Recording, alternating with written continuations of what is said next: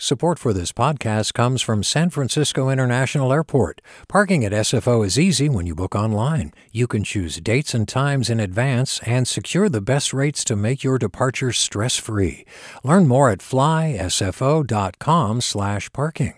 Support for KQED podcasts comes from Star One Credit Union, now offering real-time money movement with Instant Pay. Make transfers and payments instantly between financial institutions, online or through Star One's mobile app. Star One Credit Union, in your best interest. From KQED.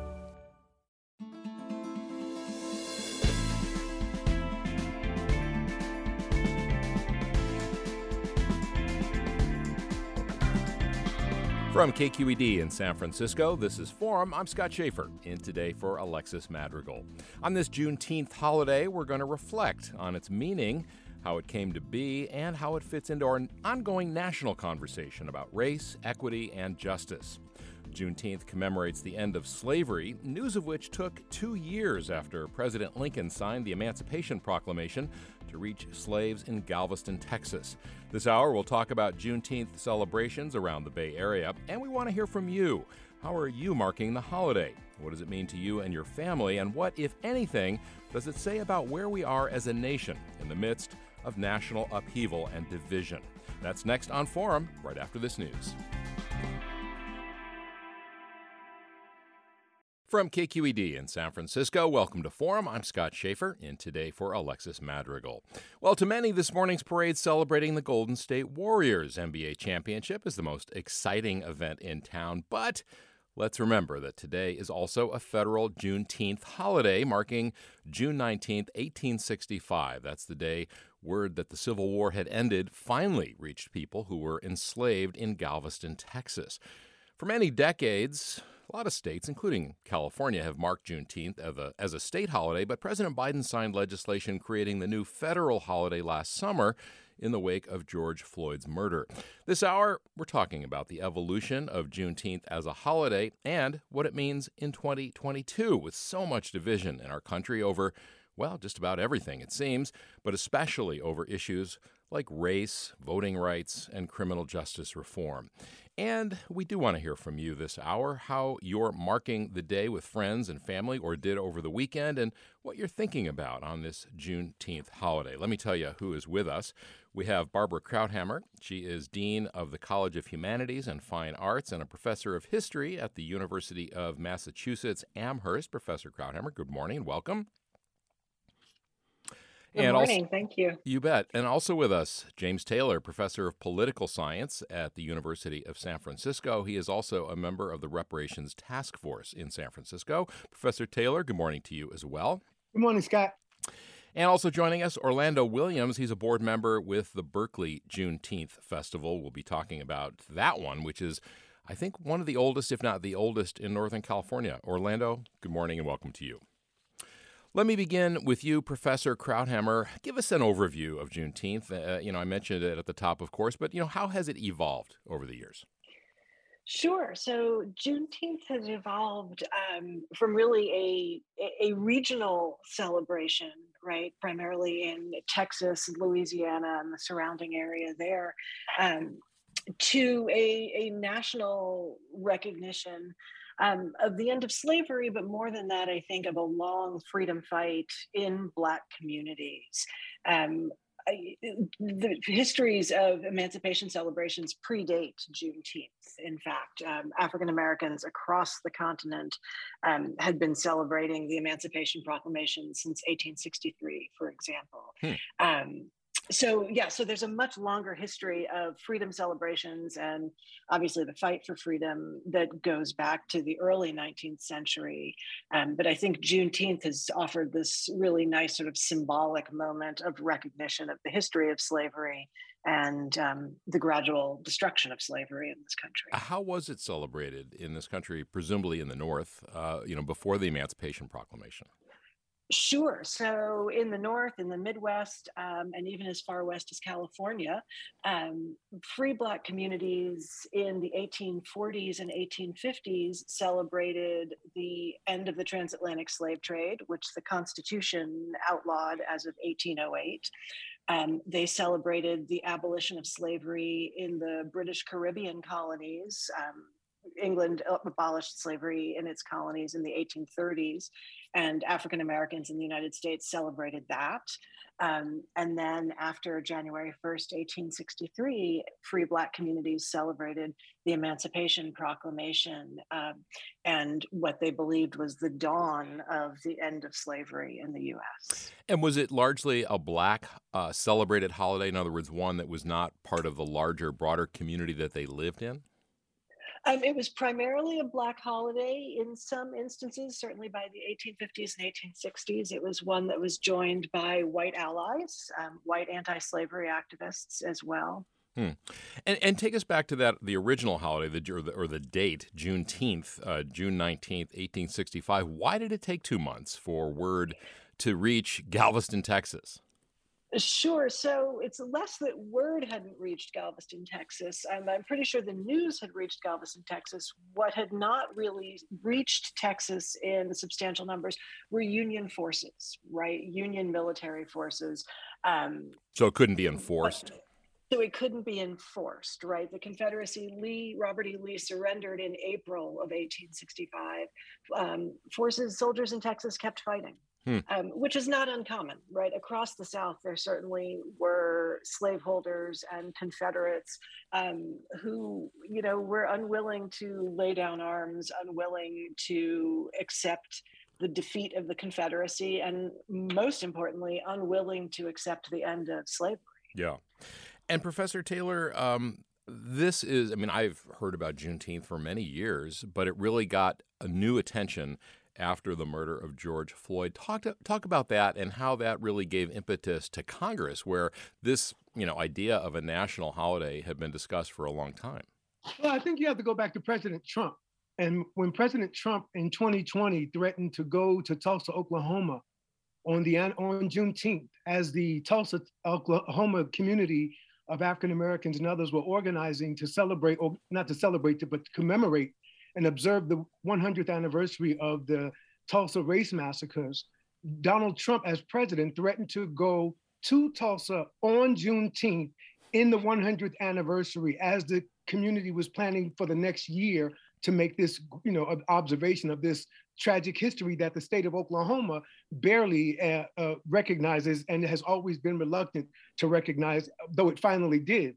Um, so uh, the George Floyd moment uh, and the Don- and Donald Trump, I think on one end, if you remember, there was an African American Secret Service agent that told the president that would be a very bad idea to go to Tulsa uh, on Juneteenth. Uh, but the president was agitating that, and I think that provoked it. But then the George Floyd protest, and the way the president acted toward mostly you know, young, you know, non-white people around the country in the George Floyd protest with the Bible episode. So I think all of that, um, Trump Tulsa, and George Floyd all came together. And, and I think we have to recognize that Juneteenth has a specific Texas history, but I think what we need to recognize now is in the 21st century, it's being adopted again and revived as a political observation, uh, as a political phenomenon. This is politics now, in addition to culture this cultural celebration that's going on around San Francisco and Oakland is directly connected to the reparations movement. Hmm. And, if, and if anyone doesn't understand that, that the, the Juneteenth is the spiritual culture of Black America at, activated in the interest of 21st century politics. Hmm.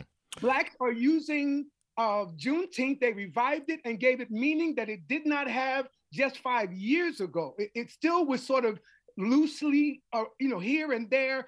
Definitely observed in Texas. I observed. I I, I participated one in Fort Collins, Colorado, where all whites had organized one about nine years ago, and it was excellent. Uh, and I respected the fact that whites in Fort Collins, Colorado, at Colorado State, uh, actually had a Juneteenth, and it was respectful. Uh, and that's what I think people want is respectful recognition from across the board. So again, the George Floyd moment the watershed, the reckoning, all of that came together in an un, um, uh, uh an inestimable way, uh, Scott, that, that we can't really measure hmm. because it had a spiritual, a, an emotional effect. And that's what is, is surprising everyone. George uh, uh, Joe Biden was being responsive to that watershed.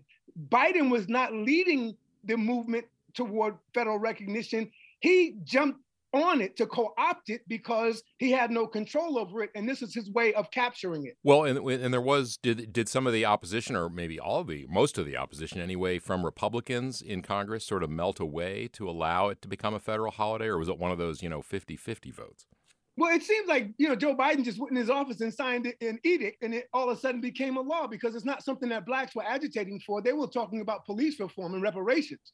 And Biden, much like FDR did with the left in terms of the New Deal, co opted it by bringing it into the family, hmm. not pushing it further away. He brought reparations under him.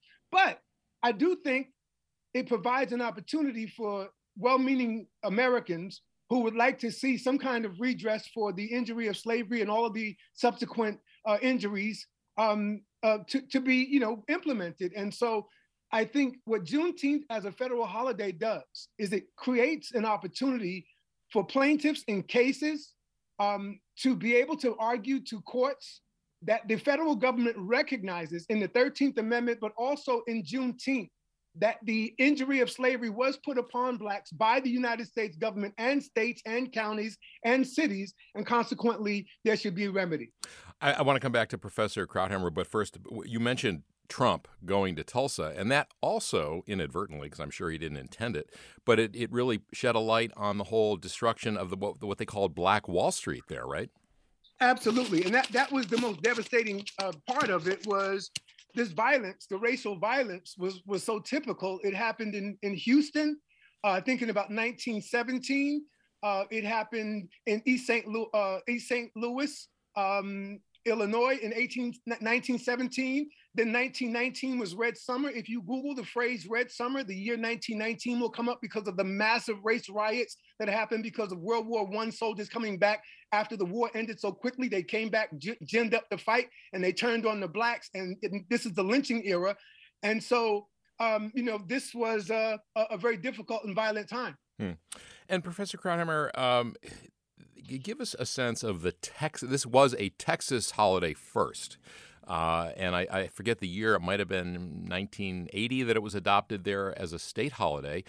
What it's a little it was a little surprising to me actually. We don't think of Texas, you know, as being a particularly progressive state in in terms of racial matters. But what made it uniquely Texas? I mean, obviously it celebrated something that happened in Galveston, but you know, was there is there something about the way it was celebrated there that was unique?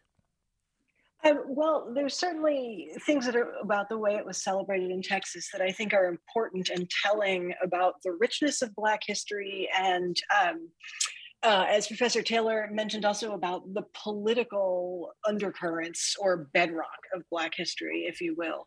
Um, in places like Houston, right, which is one of the places that we see the early earliest incidences of um, Juneteenth celebrations, um, places like public parks, public streets, um, public spaces weren't accessible to Black people, right?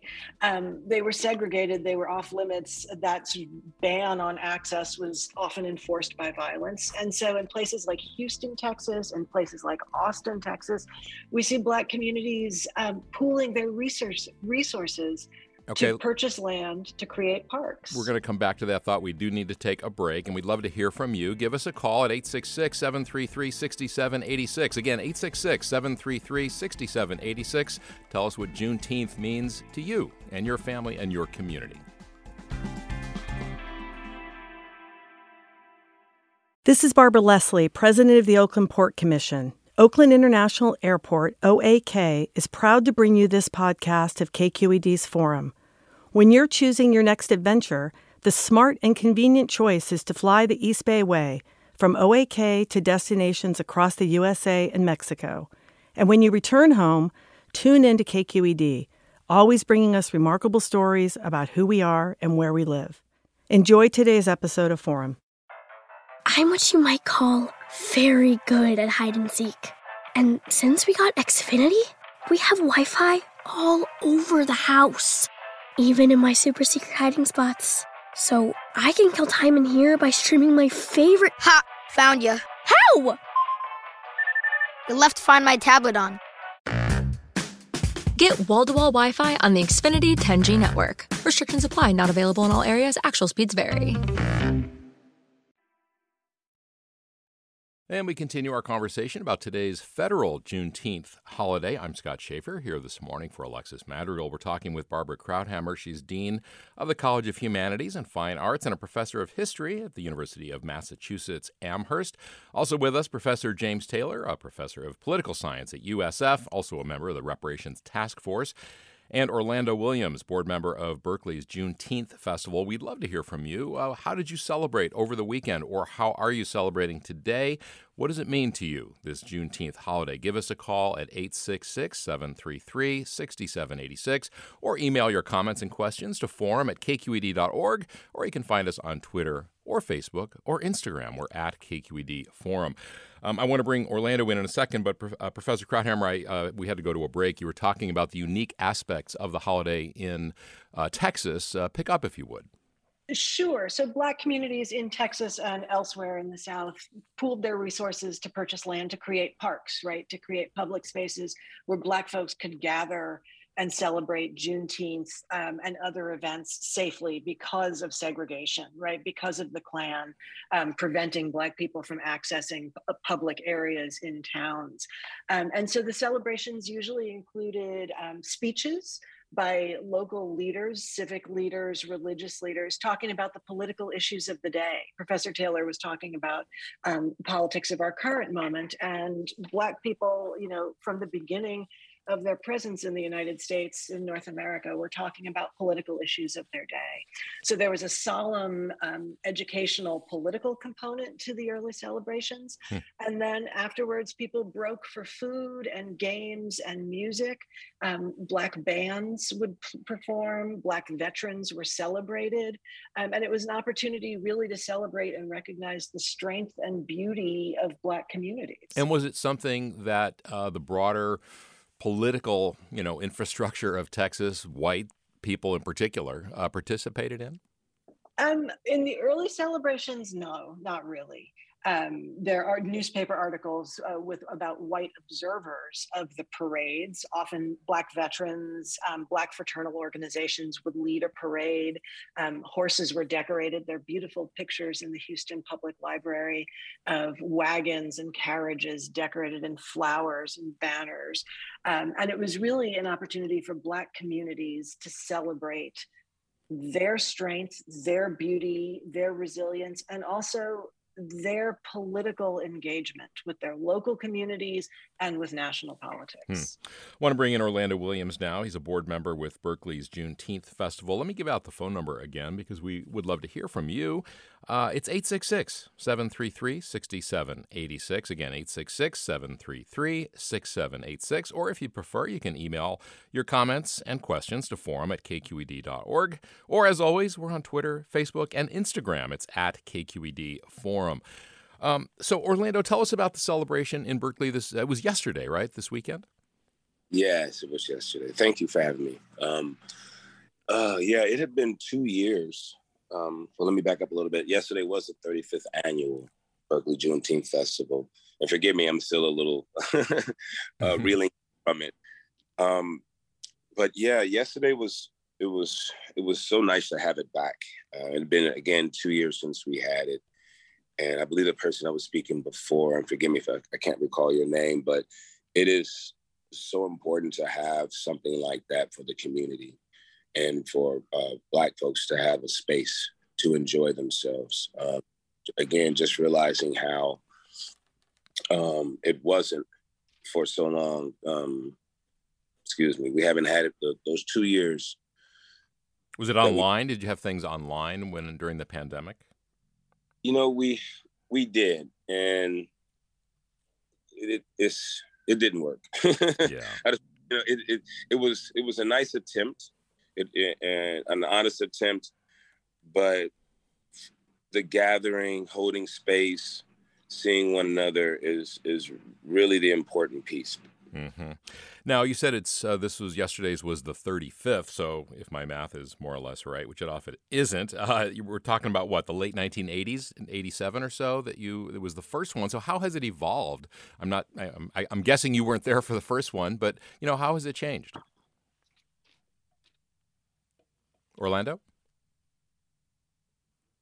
Uh, we're, not hearing Orlando. We dropped off. So let me go back to uh, Professor Taylor then. Uh, sure. Yeah, uh, just, you, you were talking earlier about this connection now between Juneteenth and reparations. So make that connection a little more clear. You're saying that this it's sort of a reminder of uh, why reparations are needed and the harm that was done even after uh, legal freedom when enslaved people were no longer you know working for you know not working they were enslaved. Uh, so that's the connection. It's sort of to make the case. It's kind of a point in the case for reparations.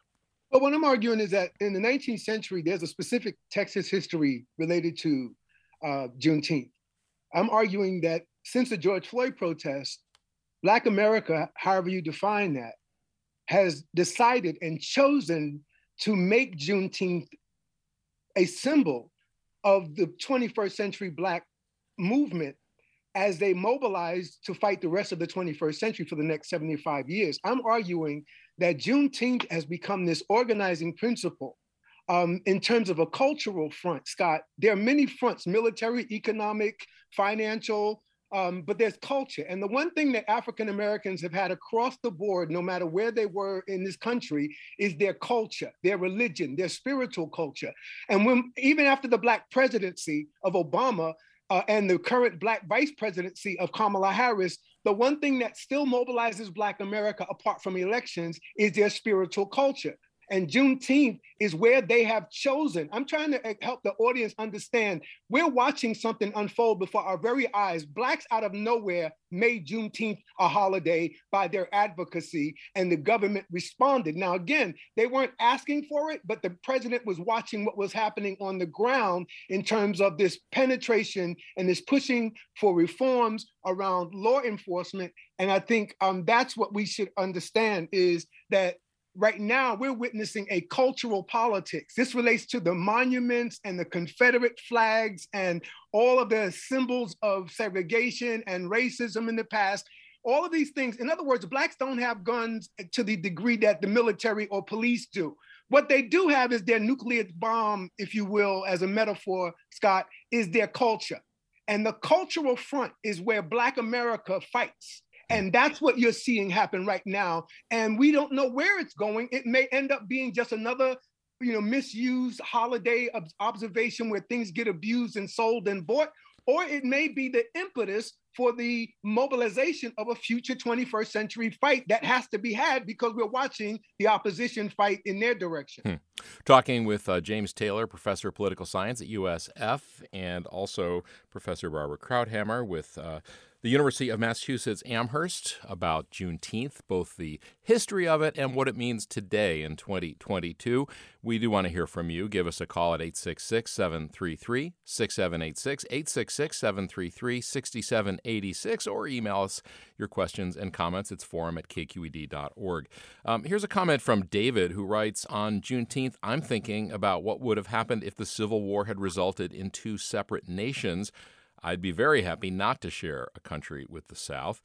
And then another listener writes, I'm not African American, and I'd like advice on how I can and should commemorate this holiday in a, in a way that is not performative, but still celebratory and respectful. Uh, thoughts about that, Professor Krauthamer? Oh, um, yes, a lot of thoughts about that. Um, I think one of the persistent myths about the 19th century and the history of slavery is that it was exclusively Southern. Um, and in truth, right, slavery was a national phenomenon, as was um, the segregation and racism and violence that followed after the abolition of slavery.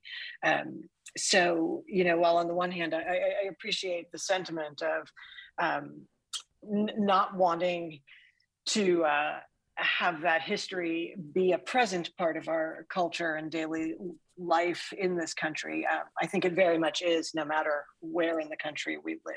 Um, we can find examples, for example, of uh, lynching almost in every geographic region in mm. this country. Yeah.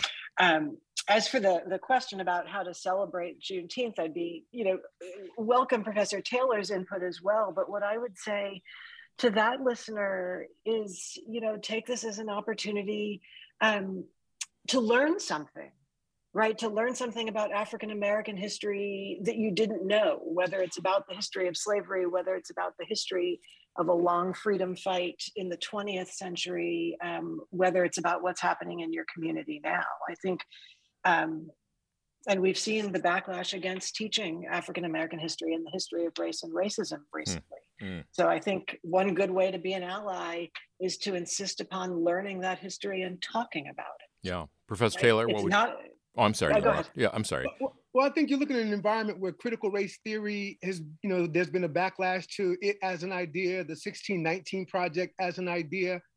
Um, you know, the environment, we just had affirmative action defeated in the state in November, right? Um, the environment is very hostile. Um, and I think, you know, again, you're sort of in a situation where um, Juneteenth is needed. White America needs Juneteenth as bad as anybody white America, however you define that, needs healing around the crime um, and the the ma'afa of slavery, as as some call it, um, a, a, similar word to the the Shoah for the Jewish uh, uh, Holocaust, the ma'afa. Um, in other words, white America has never been healed for the crimes it committed against non-whites. Hmm. And, and the arrogance of the need not to do so is part of the meanness of right now the arrogance and the anger of Trump is we've never had to apologize. White America, the government, the counties, the states have never had to break down in tears, you know, in a godly sorrow. In the way that New Zealand tried, and Australia tried, and even South Africa with the Truth and Reconciliation, at least they tried, no matter how imperfect. America is doubling down on its racism, not all of it, but certainly we're seeing the Southern redemptionist uh, reaction, you know, Charlottesville, Charleston, South Carolina. You know, we're just seeing, you know, um, Buffalo, uh, Charlottesville. I can name on and on the incidents that largely have followed the black elect the election of the first black president. I mean, that's what we have to recognize is we're living in an era of racial backlash, no different than the 1870s uh, as soon as blacks got free, there was racial backlash. When King and his movement mobilized in the 1960s, there was Ronald Reagan 12 years later, racial backlash. That's what I think we have to recognize. And so, right now, in order, I think, Scott, for the country to go forward, I don't know if America has a whole lot left outside of its technology, right? What we're doing with computers. But spiritually, what do we have as Americans going forward? And I'm arguing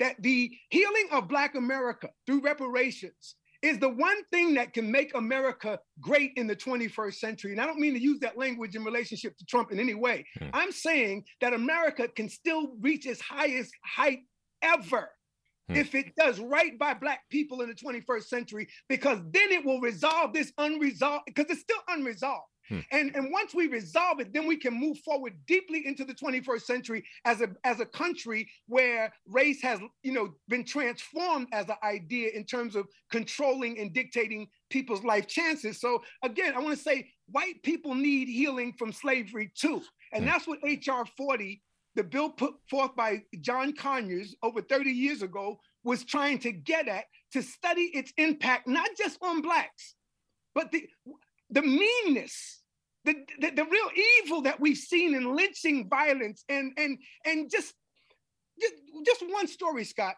Bill Russell, the great USF NBA basketball legend, read the, his biography and you'll find out that his mother was a very beautiful black woman who was in the street one day dressed up. And because she was dressed nicer than any white woman, the, the, the public square stripped her of her clothes. Mm. Bill Russell. Mm. On another occasion, his father was getting gas and decided not to wait for the white person in front of him in his car. So he decides to move, and the sheriff comes and puts a gun to Bill Russell's father's head and says, "And if you move, I'll, you, will die." Hmm.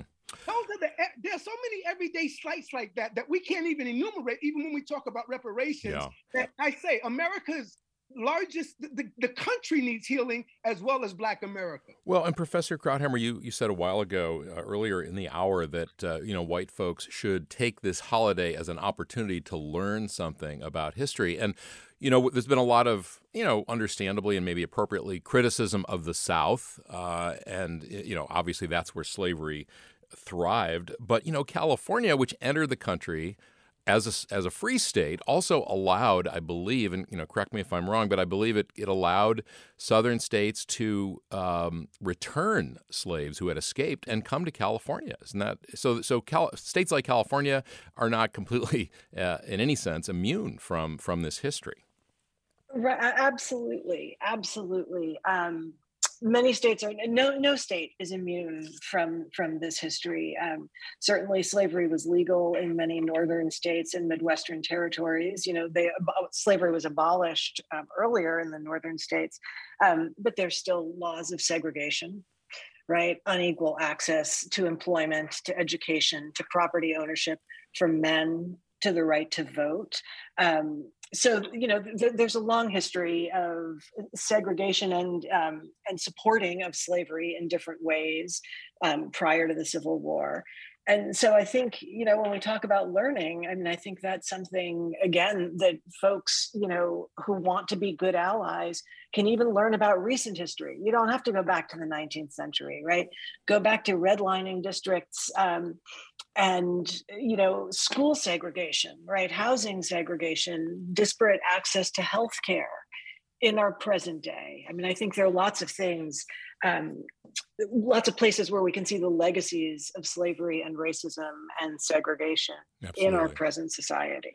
And, and, Scott, if I could jump in just real quick. Sure, sure. Um, you know, slavery under the Americans, under the Anglos, lasted from 1845 to 1865. It was 20 years, right? California deserves credit for sending delegates to Washington, D.C. to create itself as a free state in response to its sister, Texas, going in as a slave state. And then California turned around in 1852 and creates a Fugitive Slave Act. The main issue for Blacks in California at this time was fugitivity. The, the idea of being a runaway, because this is the last frontier. Utah and California, Utah is as far west as slavery came, hmm. right? And so California is where you come to go free right? Ca- California is where you would run away to get away from Texas and Utah. And then Texas is where you know, California slaveholders would, you know, run and take their slaves. And Louisiana and Arkansas slaveholders also took their slaves to Texas. And you could see from 1850, for example, there were 58,000 blacks who were slaves in Texas. By 1860, it, it increases by 70,000 mm. to about 100, 100 uh, 182,000. Uh, uh, it increased by 130,000, 130,000 slaves in Texas by the time of the Civil War. So the numbers increased. Texas, Mexico as a country abolished slavery under Guerrero in 1836, 1829. And then again, you have five different stages of California, Texas history going from contact to the Spanish era, to the Mexico era, to the California era, to the Anglo era. And slavery changes in California under each circumstance. California is always a two headed monster hmm. when it comes to race. Yeah. On one side, it's very powerful. It created itself as a free state in response to Texas. On the other hand, it created fugitivity and then also turned towards the Chinese and other uh, Native Americans and Mexicans and enslaved them. But slavery was not that important in the state of California. Yeah, lots, lots of history to learn. We're going to take a, a, quick break. I want to get in a quick comment here. Susan writes, "I'm Jewish. We celebrate Passover, the beginning of the Jews' escape from slavery, and the beginning of free people. At this time, year after year, in my family, we discuss the present day." Ongoing slavery of black people at our Passover table. I think the entire country needs to have a similar discussion with their families. We're going to continue this conversation and we want to hear from you and we will go to the phones right after this break. The number 866-733-6786. Again, 866-733-6786 or you can send your comments to forum at kqed.org. Scott Shafer here this hour for Alexis Madrigal. Much more to come.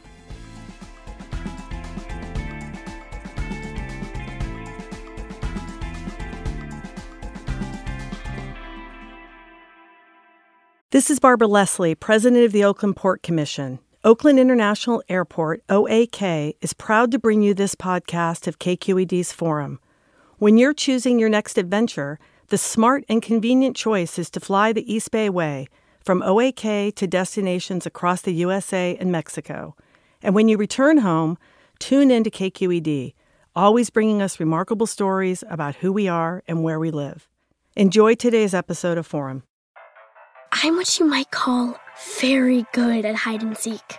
And since we got Xfinity, we have Wi Fi all over the house, even in my super secret hiding spots. So I can kill time in here by streaming my favorite. Ha! Found you. How? You left Find My tablet on. Get wall to wall Wi Fi on the Xfinity 10G network. Restrictions apply, not available in all areas. Actual speeds vary. And we continue our conversation now about this Juneteenth celebration, the first federal holiday since President Biden signed that into law. And we'd love to hear from you, 866 733 6786. My guest this hour, James Taylor, professor of political science at the University of San Francisco, also a member of the Reparations Task Force in San Francisco, and Barbara Krauthamer, Dean of the College of Humanities and Fine Arts, and a professor of history at the University of Massachusetts in Amherst. And let's go to the phones. And our first stop is Oakland. And Deirdre, welcome. Hi, thank you. Um, I, am a direct descendant of uh, folks from Louisiana and Texas, and um, grew up in Richmond for some time. So, if any Richmond listeners, I'm sure they're probably familiar with what I'm about to talk about. Um, there are many. I'm sure it's true all over the Bay Area for reasons mentioned by the by one of the one of your panelists. But there are a number of people from uh, from Texas, particularly eastern part of Texas and Richmond, that uh, numbers generations. I'm uh, probably fourth generation from that community, mm-hmm. um, particularly Beaumont, Kilmore, mm-hmm. Kilgore, and areas around in East Texas. And uh, so I grew up with Juneteenth celebrations from the time I could remember, like nine, eight years old, going to um, to areas in. Um, in Montgomery Ward parking lot, the old Montgomery Ward parking lot in Richmond, where we would go, and there were carnivals, there were um, there were rides, there were uh, there were there were parades. Uh, it's always been a very large um, and very um, very big part of my life growing up in um, in Richmond hmm. um, hmm. while a kid, and I just wanted to raise that because I heard about Berkeley having such yeah. a long celebration, but I, I'm I'm pretty sure that uh, my experiences in Richmond date back, and I'm actually I'm actually if I can say I'm 53 years old, so these these celebrations go back well into the early 80s um, in, in my life growing up, and, and I'm sure well before that, because by the time I was I was aware of it, they were they were going on long before. Yes, because uh, there are so many people from um, from Texas, from those areas that raise their own crops, raise their own chickens, raise their own livestock, brought a lot of their their farming community um, connections hmm. uh, from that areas in Texas and um, into uh, into Richmond and, and, parts of Richmond are called Little Texas because of mm, the huge concentration of folks from Texas. Yeah, well, that's a good reminder that obviously Berkeley. We did mention Berkeley earlier, but many other Bay Area cities have their own celebrations. And Deirdre, for you, was it was there all, were there a lot, sounds like a lot of maybe family stories about how it was celebrated uh, in Texas? Oh, absolutely. Uh, lots of church services. Uh, in fact, even um, growing up in Richmond, uh, you go to church first thing that morning, um, and there's you know commemoration and knowledge acknowledgement of um, of of uh, what ha- what there was. There were also annual baseball games um, that were celebrated. You know that you know that certain teams would play each other. So historical baseball games. Um, there were, uh, you know, in some areas of Texas, they would have, you know, like like the pageantry that you would see in other um, cultures, you would have in, in in our culture. So you'd have lots of pageantry, where you'd have people who are named um, as uh, having like some some um, some uh, connection in a community through, through, community service or something like that. Those people were oftentimes acknowledged during those uh, during that weekend and given some um, recognition by the community for their for their public service. it was a way to uplift public service. It was a way to uplift um, achievement um, in in our community. Uh, so it was a it was a number of things that went on um, with that celebration. And yeah. for us kids, it was a time to have a lot of good, a lot of fun and um, go to the same. It was always the same carnival rides. I remember in Montgomery Ward parking lot. It was nothing changed over many years, but it was still a day that you know our great grandfather would walk us by hand. Nice. Um, nice. And he's always told us, "Wake sure you look on the ground." And people always leave money on the ground, so we would. Uh, pick up all the silver coins and um that other kids would leave and show them how much we we were able to it was all those fun little things I remember about my uh, uh, memories with my great grandfather when he would walk us. Yeah. Um, and he was well into his uh, 70s and 80s when he would do this, walk us from our home all the way to uh, Montgomery Ward. Wow, um, great, and, great and memories that time together. Well, thank you. Thanks for sharing that with us. Really appreciate it, Deirdre, and uh, happy happy Juneteenth. Um, and you know, Professor Taylor Deirdre's comments remind me that yes, there is a big migration to the Bay Area, uh, California generally, I guess, but really the Bay Area, San Francisco from Texas, and I'm thinking probably one of the most prominent, Willie Brown, uh, but one of many, right? What's that? Mineola, Mineola, Texas. Mineola, Texas. We've heard that story many times. Absolutely, but I think you can find that in the West Coast in general. That blacks from Texas and Louisiana populated uh, West Coast uh, cities and, and towns. Um, Oakland, for example, has a, a, large population, its early Black population um, that came in the World War II period from Monroe, Louisiana. Uh, Huey Newton's family is from Monroe. Many of the Blacks that came you know, that migrated, much like Latinos from different countries, they don't just migrate anywhere in America. They go to where other people from their country, Venezuelans go where Venezuelans are, Salvadorans go where Salvadorans are, right? And Texans went where Texans settled. And mm. in California, you know, you had the black Texans settle in the South and in the North. What a lot of people don't know is much of the pro-Confederate forces of America that migrated west migrated in the southern parts of California. And this is why in 1920, the Klan was so strong in Southern California, but you also had a contingent up here in Northern California. But you almost had this racial divide in California where the segregationist pro-slavery element was in Southern California, and you had this sort of anti, this sort of abolitionist um, disposition here in Northern California. Hmm. And I think an important person to mention real quickly is Mary Ellen Pleasant. You know, when John Brown died, when they caught John Brown on October 16th, 1859, John Brown had in his pocket initials MEP. If you Google the uh, the the tombstone of Mary Ellen Pleasant, you'll read on it, friend of John Brown. Mary Ellen Pleasant, more than Harriet Tubman, was a woman of that era who used her money from San Francisco, leading 400 blacks with $2 million. They funded the Underground Railroad East. Hmm. In the same way we look at King in the 20th century as sort of fueling the movement from Atlanta and Alabama out to the rest of America, very few people appreciate that Black San Francisco was Black America's civil rights movement in the 1850s. And when the state got, you know, the state of California, we don't have time to establish all of its history in terms of its race, as we talked about some of it. But be clear, it came to a point around one case related to fugitivity where about 800 blacks left. Uh, I think on Pier 24 under Gavin Newsom, I was a part of a committee that commemorated this. They left from Pier 24 and went to Vancouver, British Columbia because of a case of fugitivity here in San hmm. Francisco. Wow. So there's a very powerful civil rights history here in San Francisco way before the modern era, you have to understand Mary Ellen Pleasant as well as Martin Luther King. Hmm. Wow, great history lesson here this morning. Let's go back to the phones now, and we're going to go to Oakland and Maddie. Welcome to Forum. Thank you. Thank you so much for having me. And I'm just loving all of these conversations. I just wanted to have a brief comment. Um, I moved to Oakland 10 years ago from Seattle, Washington, and there's a thriving Black a history and black population there, but it is a very white city compared to Oakland. So I just wanted to reiterate that Oakland is really considered a black mecca. And for me, that's why I moved here. And one of my favorite memories is going to an event uh, put on by Afrocentric Oakland called Fam Bam. And it was for Juneteenth. It is for Juneteenth. I went yesterday.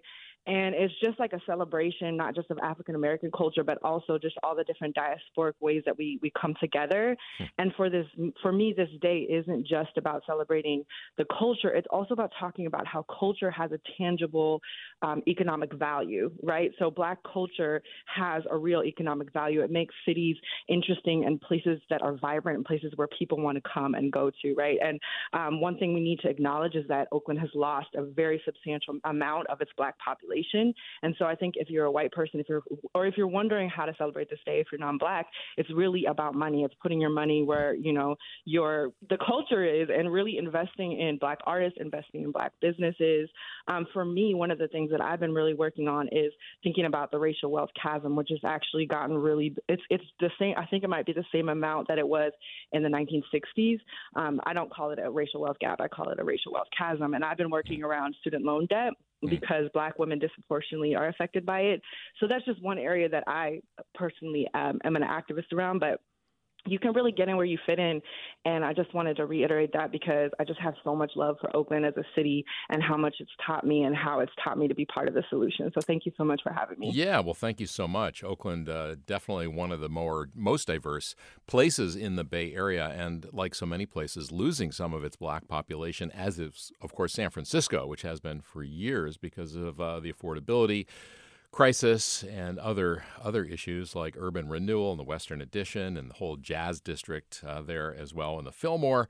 Lots of history to remember. Let's go back to the phones and let's go to Amy in uh, Berkeley. You're next. Welcome. Hi there. I'm just loving this program. Thank you so much for all of this um, rich history.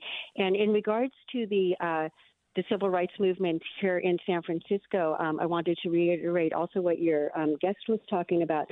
Uh, my father in 1964 was arrested as part of um, huge protests that were happening fighting, uh, fighting the racial discrimination, particularly against black people in employment. And they targeted the um, big auto dealerships, the Lincoln dealership. My dad was arrested at the Cadillac dealership. There was one day in April when 226 protesters were arrested for those sit ins. And many of them did actually spend quite a bit of time in jail after many appeals. And um, at the San Bruno jail, which was also horrific. Um, hmm. You know, were, were sentenced and, and actually doing hard labor there, even. But I, I just wanted to talk about that also um, to encourage, as you know, a white Jewish person who grew up with a tradition that I carry on also um, protesting in solidarity with mm. people who are facing the worst of yeah. racism in our society. Yeah, Amy, thanks so much for sharing that. Much appreciated.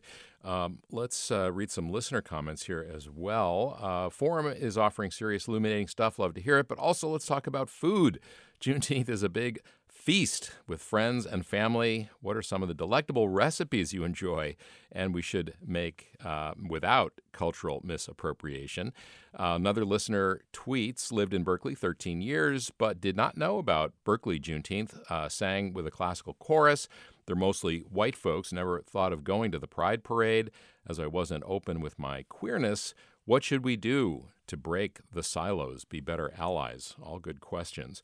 Uh, and then Miriam tweets uh, this discussion should include the continuation of slavery in the form of mass incarceration and free labor in private prisons. Miriam, I'm, I'm really glad you tweeted that. And uh, uh, you know, Professor Taylor, you're probably aware that there is a bill in the legislature right now to end um, the exception for indentured servitude or, uh, or involuntary servitude, which is now used in prisons, not just you know, uh, you know, privately held prisons, but public prisons for inmate labor pretty controversial. Um, what are your thoughts about that and ending that exception for pun- as pun- for punishment in allowing that kind of uh, um, you know uh, labor, forced labor? Well, yeah, it, it actually reflects what the Thirteenth Amendment allows in in the um, in the clause um, that says "except it be for punishment of crime."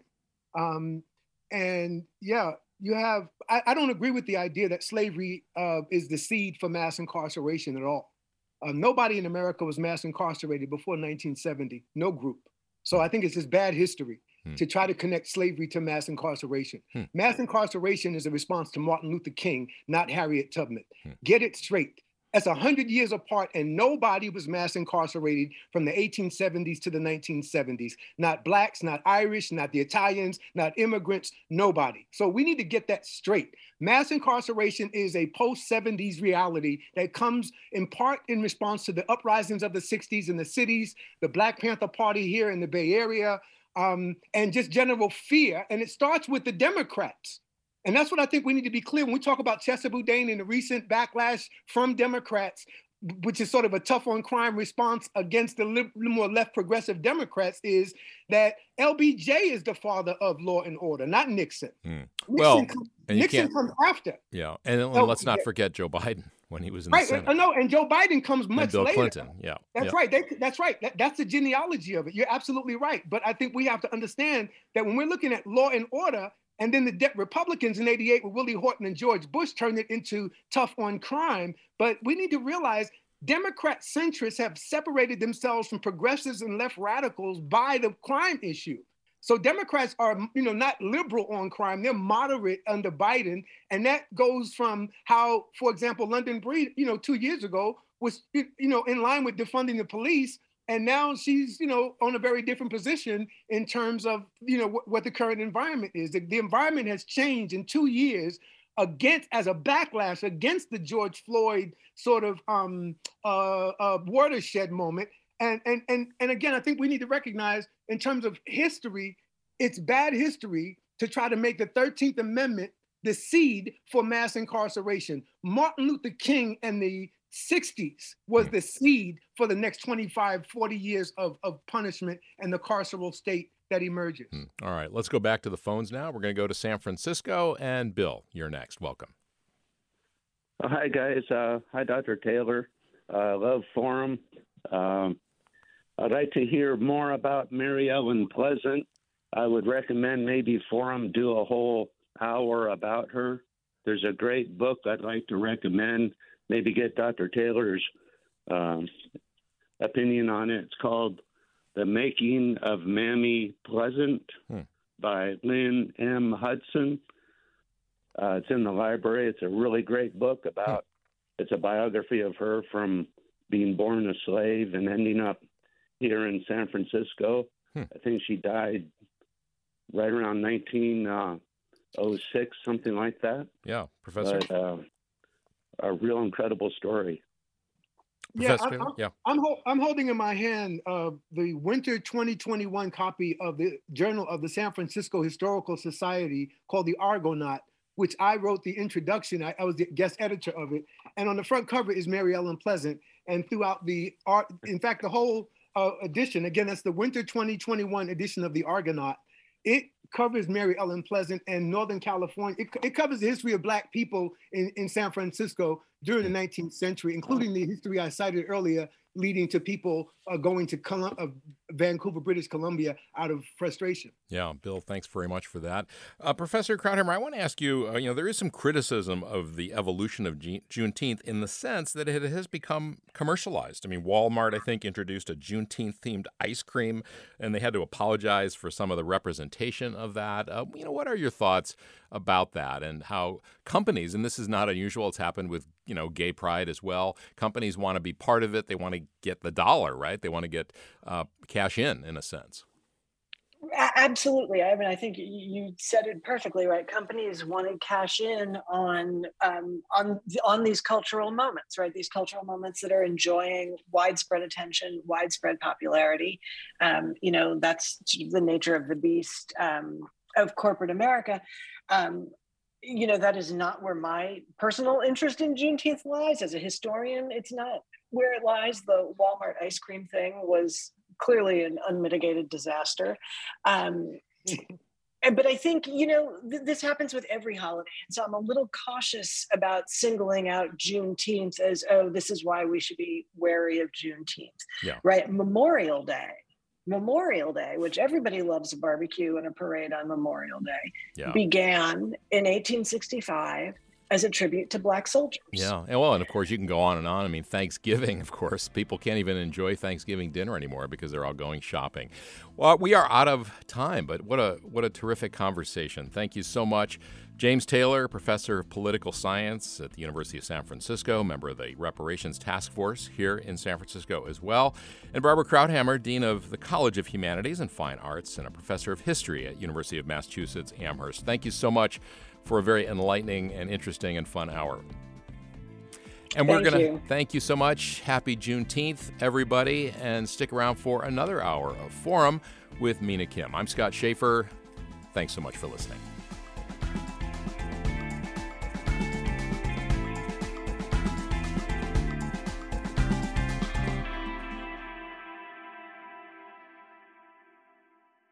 Funds for the production of Forum are provided by the members of KQED Public Radio, the Germanacos Foundation, the Generosity Foundation, and the Heising Simons Foundation. This is Barbara Leslie, President of the Oakland Port Commission. Oakland International Airport, OAK, is proud to bring you this podcast of KQED's Forum. When you're choosing your next adventure, the smart and convenient choice is to fly the East Bay Way from OAK to destinations across the USA and Mexico. And when you return home, tune in to KQED, always bringing us remarkable stories about who we are and where we live. Enjoy today's episode of Forum. I'm what you might call very good at hide and seek. And since we got Xfinity, we have Wi Fi all over the house, even in my super secret hiding spots. So I can kill time in here by streaming my favorite. Ha! Found you. How? You left Find My tablet on. Get wall to wall Wi Fi on the Xfinity 10G network. Restrictions apply, not available in all areas. Actual speeds vary. Hey, Jon Favreau here. There's no shortage of political takes in 2024, but quantity doesn't cut it. We need a better conversation about the latest biggest election of our lives. On Pod Save America, me and my co hosts cut through the noise to help you figure out what matters and how you can help. Every Tuesday, Wednesday, and Friday, Pod Save America is breaking down the political news that makes us laugh, cry, and snap our laptops in half. Expensive year for laptops. Make sure to check out new episodes of Pod Save America on your favorite podcast platform or our YouTube channel now.